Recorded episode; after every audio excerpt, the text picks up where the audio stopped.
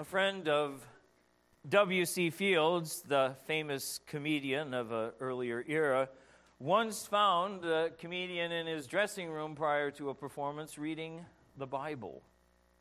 When asked why he was doing so, the famously irreverent man looked up and he quipped that he was just looking for loopholes.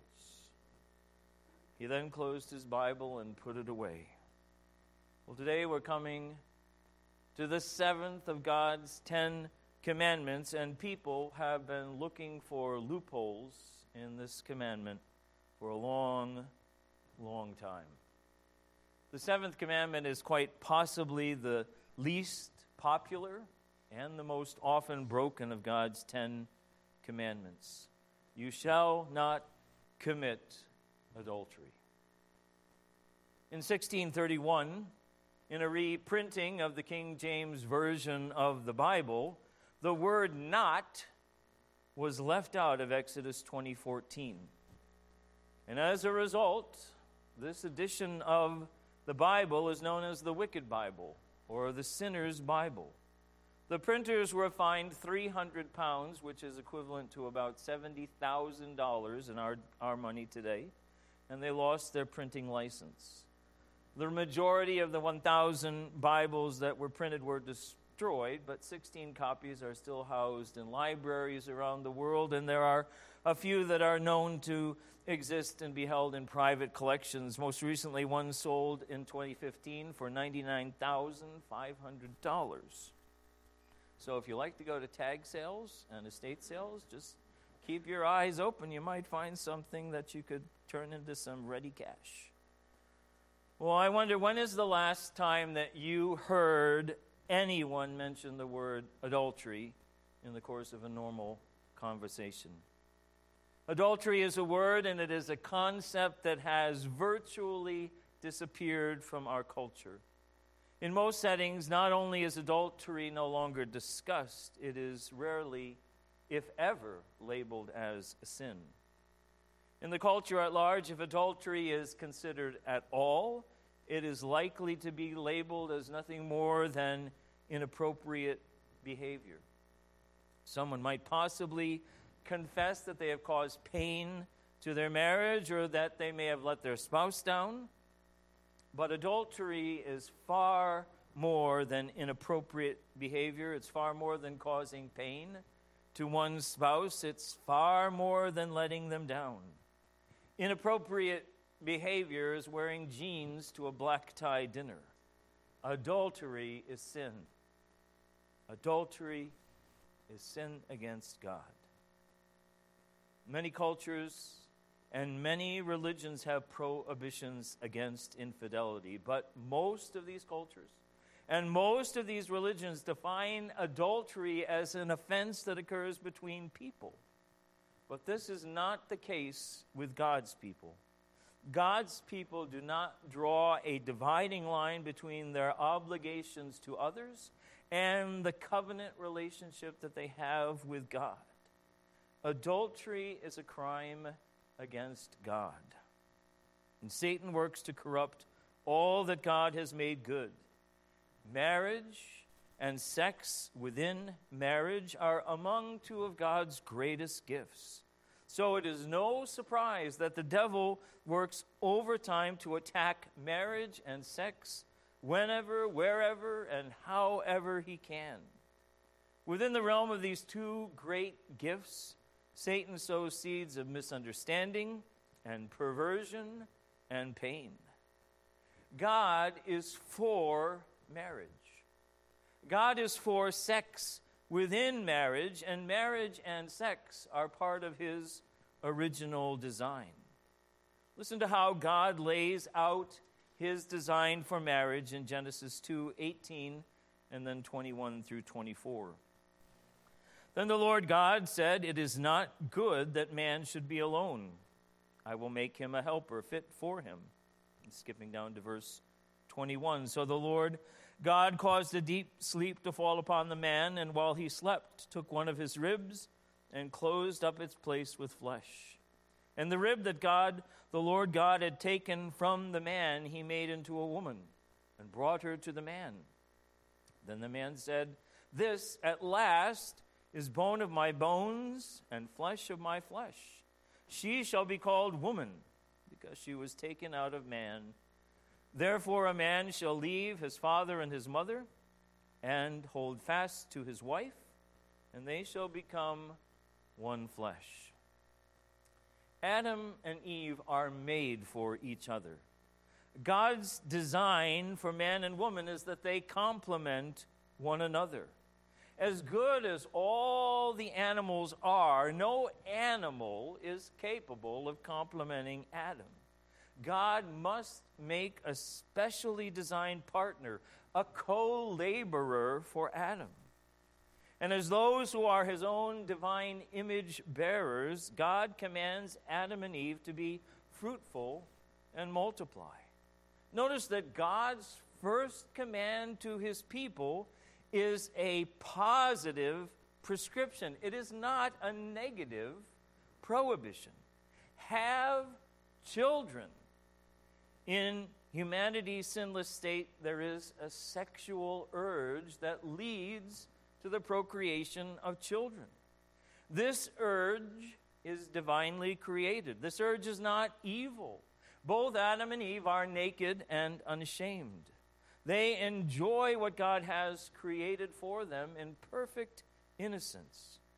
There is nothing wrong with satisfying and fulfilling sexual desires when they are done in the way that God ordains. God intends for our sexuality to be enjoyed and celebrated in the context of the parameters that He puts around it. And the Bible is quite candid in its recognition that satisfying and fulfilling of sexual desires is a legitimate human need that draws people together in marriage. Our holy, righteous, completely pure God delights in the tender expressions of sexual love that occur between a man and his wife. The Bible teaches that in marriage there is to be no shame and no constraints limiting sexual expression.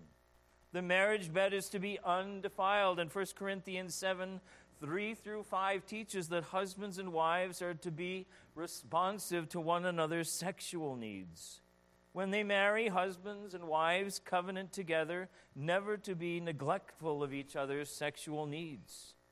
God invented sex for the pleasure of those who enter into a one man, one woman, one flesh relationship. God wants his people to uphold and treasure all the rights and privileges of marriage by honoring and treating them as divinely instituted blessings from his hand. And that's what they are. In Ephesians chapter 5, God tells us that the special relationship that exists between a man and a woman in marriage is a picture of the unique relationship that exists between Christ and his church. As husbands love, lead, and sacrifice for their wives, so Christ loves, leads, and sacrifices for his church. Kevin DeYoung, in his book on the Ten Commandments, says it is not a rhetorical exaggeration to say that the gospel itself is at stake in our definition of marriage. But although marriage and sex are part of God's good design, sins, presence in our lives, wounds and scars, every aspect, every dimension of our personality, because no part of us is untouched by sin, the sexual side of our nature is part of our fallen state. And as a result, this is one of a myriad of facets of our personhood that needs continual instruction and guidance and correction and training in righteousness from God's Word. God provides the seventh commandment to protect our personal purity as well as purity within marriage. The seventh commandment safeguards the gift of marriage and it promotes the flourishing of family. Commandment Seven protects our personal purity, particularly as it relates to sexual thought and action. Though the seventh commandment is succinct, its implications are far reaching. The seventh commandment forbids more than just cheating on your spouse. This commandment has both spiritual and physical dimensions. We are not to defile or to debase or otherwise devalue the quality of our relationship with Christ or with our spouse by dabbling in any form of impurity.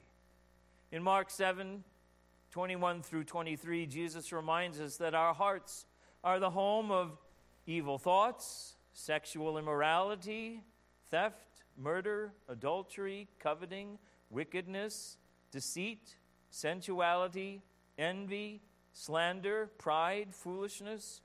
All these evil things come from within, and they defile a person.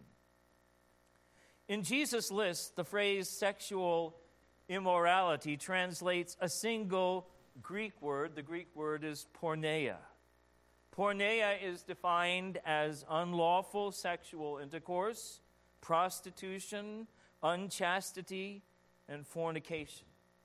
I think you can easily see the relationship between this Greek word porneia and our English word pornography.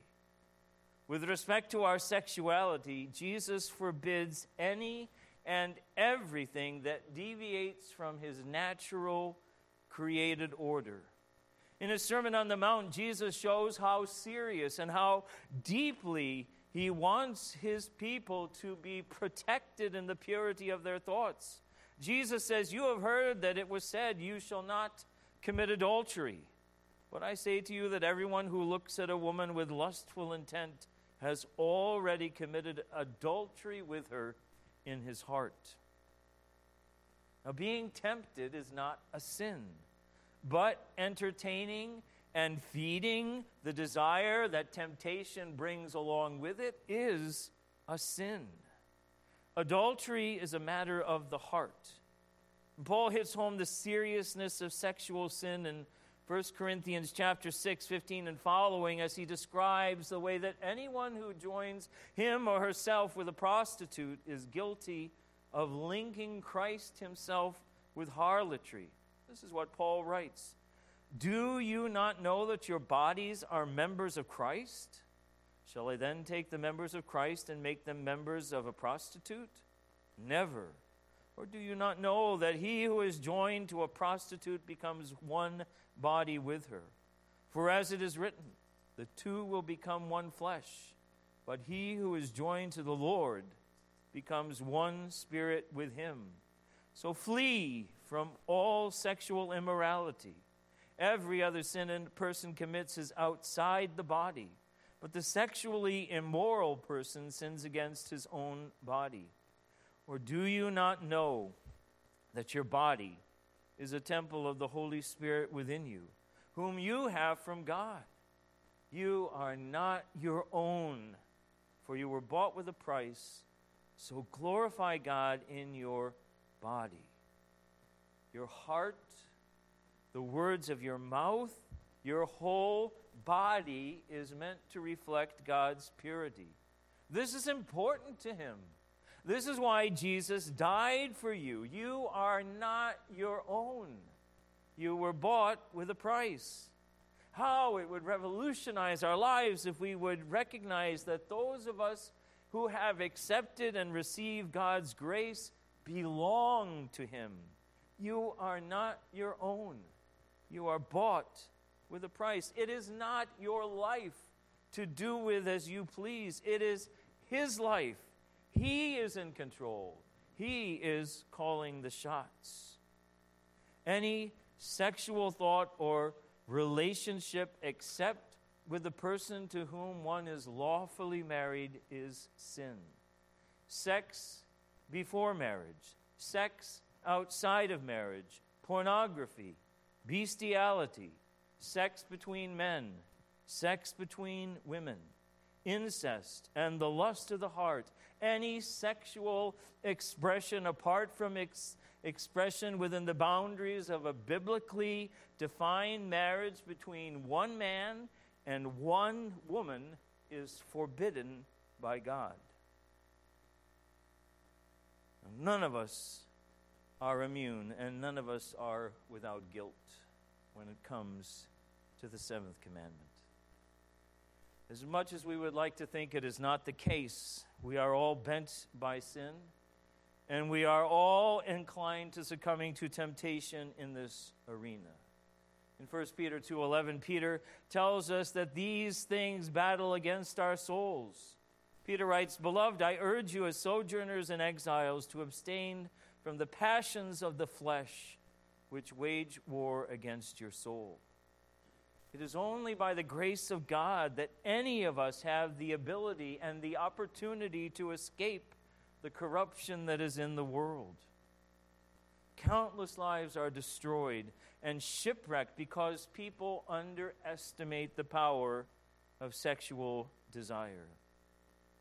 Before they know what is happening, they are emotionally entangled and sexually involved with fantasies and with people whom they have no intention of getting involved with in the first place. Any form of flirtation can lead to a tragic moral failure, and there is no such thing as an innocent flirtation. Once a thought begins in your mind, you are entering into the road of probable pain and possible ruin. It's only a matter of time.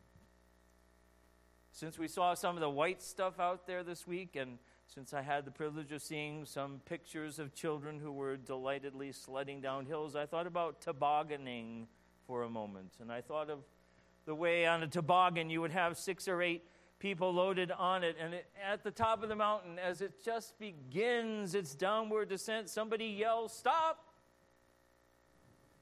It's going to go down the hill with you on it, dragging you all the way, whether you want to or not. And sexual sin is a lot like that. If desire is not restrained in the first instant that temptation strikes, it is terribly difficult, almost impossible to stop. It's like the toboggan starting down the hill. Beware of the early warning signals of mental activity. Our sexuality is so volatile. Any activity that you engage in that makes it more difficult to control your sexual desires and urges should be stopped. It should be nipped in the bud. Any exposure to pornographic material, internet, magazines, TV, videos, movies, music, romance novels, it's like tossing lit matches into barrels of gasoline. It is dangerous, dangerous business. Pornography is addictive, it is overpowering, it is destructive. And in a group this size, it is statistically probable that there are at least a few here today who are addicted to pornography. And if that's you, if you are involved with any kind of pornography, get help. Stop it immediately. Remember, you are not your own, you are bought with a price. Make yourself accountable to someone who will help you to stand strong and resist Satan in this very degrading, debilitating battle. Do not underestimate the power of sexual desire. Learn how God intends for you to understand and interpret and control your thoughts and urges. Now, you did not need to come here this morning to learn that society's values with respect to issues of sexuality and sexual morality are increasingly permissive. The culture around us says that full, unrestricted sexual expression is your right as a human being. No matter what God says, no matter what you said at the marriage altar, no matter who gets hurt in the process, if you find yourself powerfully attracted to another person, you owe it to yourself to act on these desires. This message is machine gunned at us every day in thousands of clever and ingenious ways. And such messages take a toll on all of our values. It is estimated that more than 80% of all sexual encounters represented on TV are conducted outside the context of marriage. One writer notes that the increasingly permissive values of the society make us feel like puritanical chumps for being faithful to our spouse. The story is told of a luncheon held at a popular women's club at which the speaker asked the group, How many of you have been faithful to your husband? Only one woman raised her hand. Later that night at dinner, a wife told that story at home, and naturally the husband asked, Were, were you the one who raised your hand? No, the wife replied, but I haven't cheated on you. I was just too ashamed. I was too embarrassed to admit it.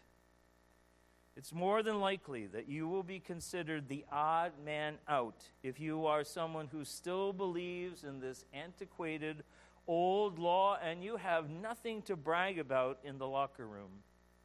Obeying the seventh commandment in today's world is a terribly lonely experience. But adultery exacts a high price. A high price is paid by all who violate this commandment. There is a marital cost, the hurt, the sadness, the sense of loss that are always just below the surface when adultery is committed. And a lot of people pay the price children, spouses, friends, parents, grandparents. There's also a credibility cost. Your reputation and your character are ruined. There's a cost of regret. I wish I could roll the clock back. And there is then also the often overlooked cost of divine discipline. Divine discipline. God loves us so much that whenever we violate any of His commandments, He does not allow us to live in sin. God steps in disciplines and chastises us in order to wake us up and get us back on track. Those whom God loves, He disciplines. Hebrews 12, 5 and 6. And have you forgotten the exhortation that addresses you as sons? My son, do not regard lightly the discipline of the Lord, nor be weary when reproved by him. For the Lord disciplines the one he loves and chastises every son whom he receives. As much as God loves us, the author of Hebrews also reminds us in Hebrews chapter 10 that it is a fearful thing to fall into the hands of the living God. It is a fearful thing to come under the wrath of God when it is stirred. If you fall into the pit of adultery, you have every reason to live in a righteous fear and terror of God's wrath falling on you. Yes, confession and repentance will lead to forgiveness by God, and by His grace, restoration and reconciliation are possible, but lasting, lifelong consequences may ensue. Think of David and Bathsheba. David was forgiven for his sin of adultery, but God's righteous wrath resulted in the death of their child and the fact that unresolved turmoil was a factor in David's family for the rest of his life. God can and will discipline me and discipline you in any way he wants. Our sexual urges are powerful. Society's values are becoming more permissive, marriages are becoming increasingly more difficult. How will any of us be able to stay faithful to the Lord and to our spouses by obeying the seventh commandment? What will it take for you and for me to obey the seventh commandment for the rest of our lives? Well, first of all, a vital relationship with Jesus Christ the powerful, surging leading of the Holy Spirit alive and at work within you will compel you to hate whatever is evil and to cling to whatever is good. when the Holy Spirit is in charge of your life, you will be reluctant to pursue sinful activities. Old Testament Joseph is an outstanding example of a man who was in vital union with God. What gave Joseph the strength to flee temptation? When approached by Potiphar's wife, who wanted to commit adultery with him, what was Joseph's reply? How can I do this great wickedness and sin against God? Joseph simply would not compromise his devotion to God for a few moments of pleasure. How vital is your relationship with Christ? Does it need to be turned up a notch or two? Secondly, have a sober minded view of your own sexuality. Be wise as serpents and gentle as doves, is Jesus' advice. Be very wary of the early warning signs of sexual temptation. All of us will, at one time or another, be in the wrong place at the wrong time with the wrong person under the wrong conditions or with the wrong electronic device. And if you haven't prepared yourself, you're likely to stumble. What have you done to prepare yourself for that moment? Recognize, admit to yourself that your sexual desires are extremely complex, they're terribly powerful. And then, thirdly, develop a discerning attitude toward our permissive society. There comes a time when we all have to say, enough is enough. I will no longer let certain forms of input have access to my mind. Certain websites, books, magazines, TV shows, movies, parties, social activities will no longer be allowed to undermine my purity. Spiritual surgery must be performed for the sake of spiritual purity. Whenever you cut off a particular kind of input or activity or experience that or experience the purpose of sexual purity, God is honored. So develop a determination to enrich your own marriage or your own singleness for singles who are here today. If a couple is carefully enriching and inspiring and nurturing and serving one another in love, the odds of infidelity are greatly reduced. So discuss ways to enrich your marriage. And for singles, singles, rejoice in your singleness. Rejoice in the opportunities that it provides for you to serve the Lord in extraordinary ways. Recognize in your life the difference between love and between lust. Fornication, adultery, lust, they are all grievous to the heart of God. So we need to guard our hearts. And by the grace of God, God's grace can cover any sin. God's grace can cleanse us from all impurity. God's grace can forgive us. Because, why? Not because our sins aren't that bad. No, they are, but the fact is that Jesus' sacrifice is so overwhelming. It took the blood of Christ to cover the stain of sin that rightfully belongs to us for violating God's commands. The cleansing work of Jesus Christ is